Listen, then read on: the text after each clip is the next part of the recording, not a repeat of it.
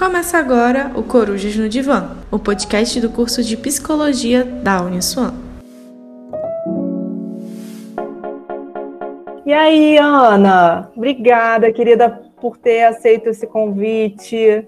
Tão eu que agradeço. Eu que Nossa, agradeço pela oportunidade de estar aqui. Gente, Obrigada. é Ana, Ana Paula, eu vou chamar ela de Ana, porque Ana Paula é muito sério. A Ana fez formação comigo no Instituto de Gestalt Terapia, né, onde eu fiz a minha especialização clínica. Ela também fez, acho que uma turma depois da minha, né, Ana? Ana fez Foi. uma turma depois da minha e lá a gente se conheceu e, enfim, ela é Gestalt terapeuta também, né, é formada pelo Dialógico.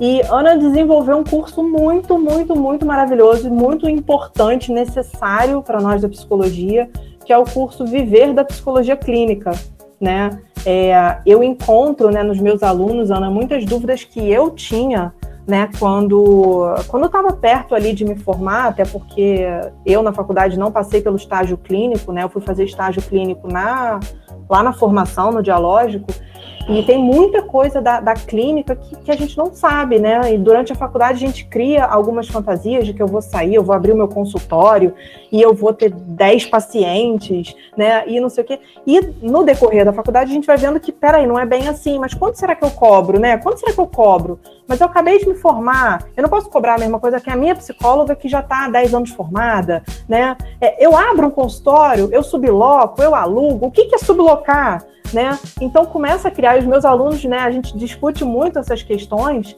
é, mas é isso, eu falo do meu lugar de, de profissional é, aí na vida, né? Assim, eu não tenho esse grande estudo, né? Na verdade, a gente vai, vai, vai lidando com esses problemas, com essas situações na medida em que eles aparecem. Ainda tem algumas coisas que eu não sei, questão dos impostos, eu fico confusa com questão dos impostos, né? O recibo, enfim. Então, Ana está aqui para apresentar um pouquinho, né, dar um dar uma pincelada aí nesse curso que ela oferece já há algum tempo. É, liberados para perguntas. Oi, Tata. Oi, Thaís. Tudo bem? Então, é, isso que a professora falou que nós organizamos algumas perguntas. Aí, é, uma que eu gostaria de estar perguntando, você até falou um pouquinho sobre isso, em relação ao local, né? Para quem tem esse interesse de atuar na área clínica, é, no que devo pensar quando for escolher o local para montar a minha clínica? É uma pergunta que eu gostaria de saber também, porque acredito que existam vários fatores, né? Até mesmo em relação a, a preço, dependendo do local. Essa pergunta é super interessante, Thaís. Na verdade, sim, tem muita coisa que a gente precisa pensar, né? Acho que, inicialmente, é... o que, que acontece? Quando eu me formei, eu logo abri um consultório e o que eu costumo dizer para as pessoas, é óbvio que se o conselho fosse bom a gente vendia, não dava, mas assim, eu acho que não é a melhor opção, né? Acho que a melhor opção é sempre a gente primeiro se colocar, entender como é que a gente se sente atendendo naquele bairro, naquela localização, é, na, com aquele público, né? Porque a gente sabe também que públicos, bairros diferentes têm públicos diferentes. Às vezes, uma locali, um, um local de um determinado bairro já é diferente de outro. Então, acho que é, entender se aquilo que a gente está oferecendo tem demanda naquele local. Né? E aí tudo isso fica mais fácil de ser avaliado quando a gente se bloca, porque aí o nosso investimento não é tão alto inicialmente e é muito mais fácil de abrir mão caso a gente decida então ir para um outro local. Mas no momento em que a gente vai é, é, abrir o nosso próprio consultório, né? É, acho que tem algumas coisas aí para levar em conta. De fato, como você falou, o preço, né? Então, como que esse valor está dentro do que é possível fazer de pagamento no momento para gente. Então, passivo aí, né? Geralmente é um passivo relativamente alto. Se aquele é, é, prédio onde a gente vai abrir o consultório, vamos imaginar o seguinte, assim, você vai atender pessoas com deficiência física e o prédio só tem acesso por escada rolante. Não é compatível, né? Então, ou por escada. Então, tem algumas coisas que a gente precisa estar atento, assim, é muito de acordo com o público que a gente vai atender também, né? É, mas são detalhes mais, mais específicos. Mas acho que é importante estar atento assim à sala de uma maneira geral, né? Como é que é a configuração dela? Se a gente pensa em ter uma sala só, se a gente vai dividir essa sala em duas salas de atendimento, se, se, se a gente vai atender crianças precisa de mais espaço, como que a gente vai dividir esse espaço?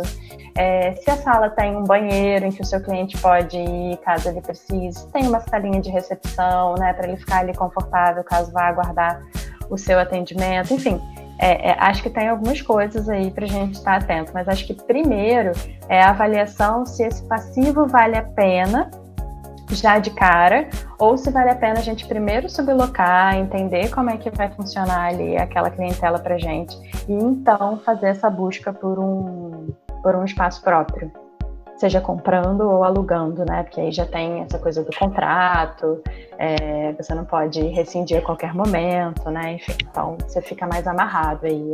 A, a, tem todo o investimento de imóveis, né? Dos materiais, então tudo isso a gente precisa, por exemplo, você, pode ser que você precise comprar um ar-condicionado, pode ser que você precise fazer instalação de ar-condicionado, é, sofá, é, poltrona, escrivaninha, enfim, todas aí deu coisas. infiltração, tem que lidar com a infiltração, aí a descarga parou de funcionar, né? Aí, sei lá, né? Várias coisas. Você tem podem... toda a responsabilidade sobre o Sim. local, né? Que se você subloca, inicialmente você consegue focar muito na sua atividade fim e depois, com o tempo, você vai conseguindo abrir esses braços aí. Entendi. Eu acho que sublocar realmente é uma das melhores opções no início. É algo que eu já pensava. Eu, eu curto sublocação, hein? Eu sou a favor. A, a Ana tem essa experiência né, de logo ter, ter aberto o consultório e se aventurou aí nisso, né? Teve né, todos os ônus e os bônus. Eu escolhi começar com a sublocação e, na verdade, eu sigo com a sublocação 10 anos depois que me formei, porque me atende né, me atende dentro das minhas necessidades enquanto psicoterapeuta, é, é confortável para mim, né, não ter que me atentar a, a, sei lá, infiltrações e chegou a vigilância sanitária, sei lá, né, não sou eu a responsável, né, então tem isso. E tem, né, é, a parte, é, a parte, muito entre aspas, né, ruim, que assim, eu não determino também nada com relação à decoração, com relação a móveis, eu não determino a questão da agenda, eu divido a agenda com as outras pessoas que circulam pelo, pelo consultório. Eu tenho né, a sorte que lá no, no Dialógico são pouquíssimas pessoas né, atendendo, então tem uma, uma amplitude de horários boa. Eu consigo passear bem pelos horários, mas normalmente é uma queixa de quem subloca que acaba que os consultórios ficam com muita circulação. Ah, eu quero remarcar um paciente, não dá. Né? Ah, eu quero trocar de dia, não pode né, fica com a coisa muito engessada porque tem muita gente usando aquele espaço. Né? Então vocês também têm que estar atentos a isso na, na questão da sublocação. Quantas pessoas vão estar usando o mesmo espaço junto com você, né? Quanto que você vai conseguir de alguma forma é, é, dar pitaco ali, né, naquele, naquele consultório, naqueles móveis, né? Onde eu, quando eu atendia lá na, na MHR, é, a sala para atendimento infantil, eu tinha me disponibilizado a atender crianças e tal, eles têm vários consultórios pelo Rio de Janeiro. O que eu usava, que eu usei um tempo, né? O, o a sala disponibilizada para atender crianças tinha uma mesa de vidro no fim dela. E aí eu falei, não vou atender criança com uma mesa de vidro enorme no meio do consultório, assim, não, não vou, sabe? Então eu, eu tirei a criança lá da lista. Renata não atende mais criança, só adulto. Então, então a gente precisa, né, também ver o que, o que, que aquele espaço me atende, como é que ele me é, né, é se ele é compatível ou não com o público que eu vou atender, né? Como a, como a Ana estava dizendo. É, e acho que tem uma coisa assim muito importante que é a gente desvincular a ideia de sucesso profissional com o seu próprio consultório. Que a gente tem um pouco dessa ideia assim de que para você, ah, em algum momento você vai ter que ter o seu consultório. Não, né? É, às vezes você não vai ter o seu consultório, você vai ficar muito bem com isso, né? Então depende muito da sua personalidade também, do seu objetivo com a clínica, de quantos horários você tem, é, se você quer ser a pessoa que vai sublocar a sua própria sala, ou se você quer sublocar a sala de alguém. Então, tem uma coisa aí dos objetivos que você vai traçando na clínica que vai fazendo mais ou menos sentido você ter o seu próprio consultório. Hum. E é por isso que eu acho, eu tive essa experiência de ter logo meu consultório na Barra e subloquei por muito tempo na Tijuca, né? Hoje eu tenho meu consultório só na Tijuca, só atendo na Tijuca. E aí eu acho que é isso, assim, é, é quando a gente vai experimentando é que a gente vai reconhecendo. Você fez o investimento inicial na barra e depois você viu que não, o público é na Tijuca, eu quero Exatamente. Por isso que eu digo, assim, acho que essa sublocação ajuda muito a gente a ter essa noção. E poderia ser que eu não tivesse o meu consultório, que eu continuasse sublocando. Mas em algum momento, né, para mim foi importante fazer essa, essa migração, porque eu queria oferecer é, meus cursos e palestras no meu espaço, eu, eu queria determinar os meus horários de atendimento, eu vivo exclusivamente da clínica, então foi fazendo sentido é, financeiramente e também nesse aspecto que Renata falou, né? Assim, do ah, você quer marcar com o cliente, aí você tem que perguntar para o dono da sala se tem horário ou não, ou checar na agenda e confirmar com o dono da sala. Então, tem, tudo tem ônus e bônus. E aí a gente fazer essa avaliação a cada momento aí da nossa clínica, mas ter um consultório não significa sucesso profissional. Às vezes a gente pode não ter e ser muito bem sucedido, às vezes a gente pode ter e tal o bagaço. então, acho que é importante desvincular isso quando perceber a necessidade de ter o próprio consultório. Então, como eu estava falando, eu acho que isso tem a ver com, com questões muito pessoais mesmo, de personalidade, de perceber o, quão, o quanto você está disponível para se comprometer com algumas coisas. É, mas do ponto de vista financeiro, por exemplo, é quando você estiver pagando já na sublocação algo próximo ao que você pagaria no aluguel, né? E aí, porque na sublocação, muitas vezes você, tá, você vai estar tá pagando um valor muito mais alto do que a hora do aluguel. Mas que dependendo da quantidade de clientes que você tenha, compensa muito. E aí chega um momento que você começa a questionar: será que compensa mesmo? Já estou pagando muito de sublocação. E aí, se for um desejo seu, se comprometer em ter um espaço seu, financeiramente já está valendo a pena. Se não for um desejo seu, financeiramente você pode continuar no seu, na sua sublocação, até porque é isso que a gente estava falando. Para você abrir o seu consultório, você vai ter é, os gastos né, de documentação, enfim, você vai ter os custos para mobiliar, você vai ter a responsabilidade de é, de ter os, os, seus descartáveis sempre em dia, né? Uma coisa que você chega para atender no consultório sublocado e tá lá, no seu não, é você quem vai ter que comprar o copo descartável, o papel higiênico, o porta, o negócio lá de secar a mão, enfim.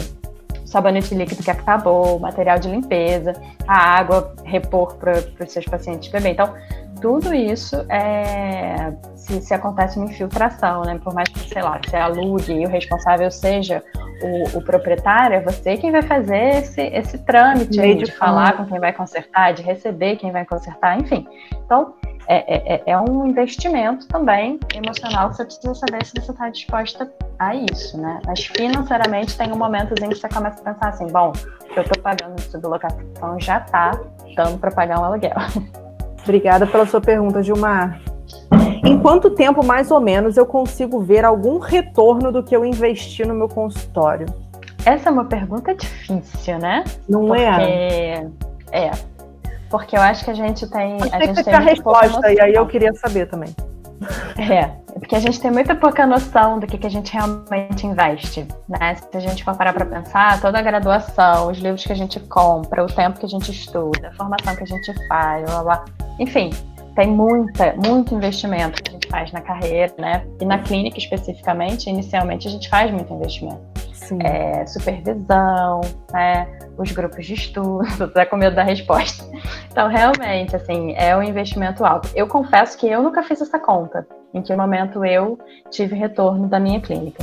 O que eu posso responder, talvez, é assim, ainda que isso também seja subjetivo, é, porque vai depender muito da trajetória de cada um, da história de vida de cada um. Querendo ou não, numa sociedade como a nossa, dos privilégios de cada um, infelizmente, também é um fato, né? Não é igual para todo mundo. Então, assim, acho que isso é, é uma resposta subjetiva, assim, não dá para ter uma resposta única. Mas, de maneira geral, assim, para dizer assim, olha, eu vivo bem da psicologia clínica, eu consigo pagar meus custos, pagar minha vida, consigo me organizar nas férias, consigo, né?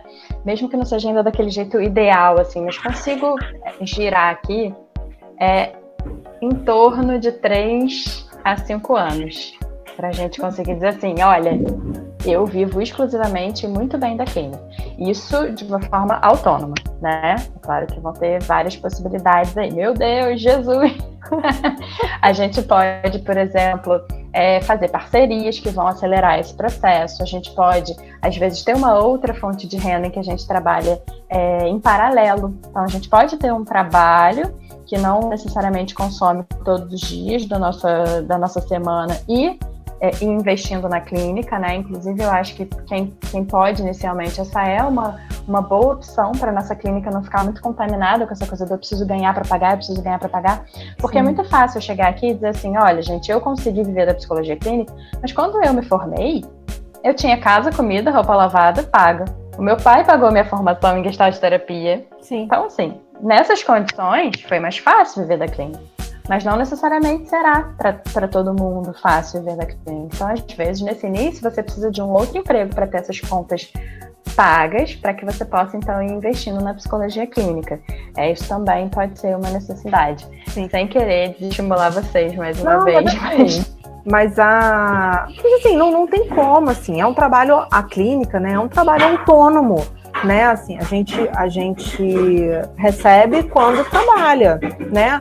Como você falou, tem que, tem que ter toda uma organização nossa com relação a férias, né? Com relação a, sei lá, licença maternidade, com relação a quebrei o pé, não consigo me deslocar até, até o consultório por um mês que vou ficar com esse troço, com esse negócio no meu pé. E aí, o que eu vou fazer nesse um mês? Ah, tá, posso, agora né, posso atender online, né? Tem essa, tem essa facilidade, uhum. assim, né? É, é, a gente tem que prever, né? Isso que se a gente é contratado de alguma empresa, a empresa acaba prevendo pela gente, né? Então, assim, o trabalho com a clínica é um trabalho autônomo, né? Ninguém estava aqui achando que era outra coisa, né? É um trabalho autônomo dentro da, da, das nossas possibilidades, assim, dependendo do valor que a, gente, que a gente cobra, dependendo do público que a gente atende, dependendo dos nossos gastos, sim, é um dos trabalhos mais rentáveis dentro da psicologia. Hum, sim. Isso é importante isso que a Renata está falando, porque assim, senão a gente fica assim, ah, mas três anos para viver da clínica. Gente, dá para viver bem da psicologia clínica. Sim, acredito. Só que é um processo. Diferente de alguém que tem um, um, um, emprego e que, e que tem um salário, né? A gente não começa com esse salário, a gente começa investindo, a gente não começa recebendo. Mas quando a gente passa a receber, a gente pode receber muito bem. Sim, exatamente. Exatamente assim. Eu atendo na clínica, né? E, e não, não tenho problema nenhum de, de, de trazer isso. A minha dedicação para a clínica, como eu já falei, quem é meu aluno sabe, assim, né? Eu, eu sou psicóloga do esporte e psicóloga clínica e professora universitária há um ano, né, na, na Uniswan. Então, assim, eu sou dividida em três tarefas, né? Então, assim, o meu investimento na clínica se é um dia. Né? Sim, se complementam, mas assim, o, o meu dia que eu dedico para a clínica, né, é, o que eu recebo no final do mês pagando a sublocação, né, é mais do que eu ganho nos meus outros trabalhos, sendo CLT, né? Sim. Um dia que eu dedico à minha clínica, né? Com alguns horários sendo sociais. Então, dá para fazer, gente, dá para fazer. Vocês ficam sobrecarregados de trabalhar. Então, a Ana, a, bom, a Ana trabalha com a clínica, né? Assim, Trabalhar em quê? Em várias áreas. A ah, Ana tá. se dedica exclusivamente à clínica, né? Seja atendendo pacientes ou falando sobre a clínica, dando os cursos, workshops, então ela vai poder, vai poder responder isso. É, e sobrecarregada, eu, eu não diria, porque assim, eu faço muita coisa, eu trabalho muito, às vezes eu fico muito cansada, mas vou falar por mim, tá? Eu, quando eu tô fazendo algo que eu verdadeiramente gosto, e eu gosto muito dessas três áreas em que eu atuo, o máximo que eu sinto é cansaço, assim, às vezes eu fico cansada fisicamente, mas esse esgotamento, né, que às vezes eu vejo, sei lá, a pessoa trabalha em empresa, né? Aí trabalha aquelas oito horas por dia, bonitinho, não sei o quê, vai para casa, tem horário para tudo, tem férias, tem décimo terceiro, não, não, não. a pessoa fica, ai, esgotado, esgotado, ah. Eu não sinto isso. E eu trabalho muito. E como eu trabalho com esporte, eu ainda trabalho final de semana. Então, assim, levem em consideração os, o que vocês gostam. Isso faz muita diferença, assim, porque quando a gente trabalha com o que a gente gosta, e aí é por isso que a gente precisa cobrar é, também de uma forma justa por isso, né? Porque senão a gente vai precisar fazer uma coisa que a gente não gosta para poder ganhar dinheiro, né? E aí, enfim, quando a gente trabalha com o que a gente gosta, é muito mais difícil ter essa sensação de sobrecarga, né? Eu acho que muitas vezes o que eu sinto de sobrecarga é a minha, porque minha cabeça não para, eu fico tendo um monte de ideias, aí eu fico, ah, vou fazer, o, é, é, é o ter que dizer não para as minhas ideias. Isso, isso às vezes me cansa. É assim, ah, eu queria fazer outra coisa. Não, Ana Paula, peraí, volta aqui pro seu cronograma. É, mas de uma maneira geral, acho que essa organização também é uma coisa que a gente vai conseguindo fazer, que foi o que eu falei sobre a administração do tempo. É, a gente vai conseguindo é, gerenciar melhor, falando especificamente do meu caso, porque sou eu quem determino o que eu vou fazer e que horas, né? Então isso também é um desafio, mas é um desafio bom, assim, que aí com o tempo a gente vai conseguindo entender também qual é o nosso limite, respeitar esse limite e poder viver bem da psicologia clínica mesmo respeitando esse limite. Exatamente, exatamente. E assim, eu tenho alguns sinais, né, quando eu tô no consultório, assim, quando eu começo a me sentir muito cansada lá no consultório, eu sei que é um momento que eu tô demais, assim, que eu preciso parar, né? E aí é o momento de olhar para o próximo feriado e falar, não, esse próximo feriado, sabe, eu vou me dar porque eu tô precisando. Né? É, o nosso autocuidado tem a ver também com a nossa responsabilidade com o nosso paciente né? Sim. Porque quando eu não tô cuidada, eu sei que eu não tô presente é, de uma forma, de uma forma é, total ali com o meu paciente, né? De forma então, ativa, né? Sim, exatamente. Exatamente. o autocuidado também está relacionado à nossa produtividade, né? Se a gente, a gente trabalha melhor. Exatamente. Gente, gente e, e, uma coisa, assim, que eu também né, compartilho com vocês sem problemas, assim, eu me dei conta é, de, que eu, de que eu vivia da psicologia clínica, apesar de ter outras fontes de renda, é, porque acaba que, sei lá, aí eu trabalho num projeto social, aí eu sou CLT, né? Aí tem aquele, aquele salário, né, que assim, não é grande coisa, mas ele vem todo mês e tal, não sei o que, aquela burocracia toda, né? É, quando o projeto, por exemplo, né, foi o projeto acabou, né? Então aí todo mundo é demitido, então o projeto acabou, ok. Eu passei por uma separação quatro anos atrás, né? Então, assim, a coisa de dividir despesa em casa e tal, não tinha mais aquilo, e de repente sou eu e a clínica, né? E aí, no momento, eu falei, ferrou, né? Ferrou, não, como assim? Preciso procurar emprego, procurar emprego. Até que eu parei e fiz as minhas contas. Aí eu descobri quanto que eu ganhava na clínica. Porque eu não sabia. Eu não sabia. O dinheiro ia entrando, né? Você vai pagando as contas, vai fazendo, não é um dinheiro certo, porque tem paciente que paga por sessão, tem paciente que paga no início do mês. Então, assim, eu não tinha uma noção exata. Eu ganho X por mês, né? E aí, fora que eu me convidei a fazer essa conta. E eu fiz, eu falei, caraca, uhum. eu vivo da psicologia clínica assim, há, há, um tempo já. Era ela que estava pagando todas as contas, era ela que estava fazendo, e eu não, não, me, não, me, percebia disso, porque tinha um, um, dinheiro certinho entrando todo mês, né? Então... Sim, essa organização para a gente é bem importante também, né? Exatamente. Pra ter noção, né? Exatamente.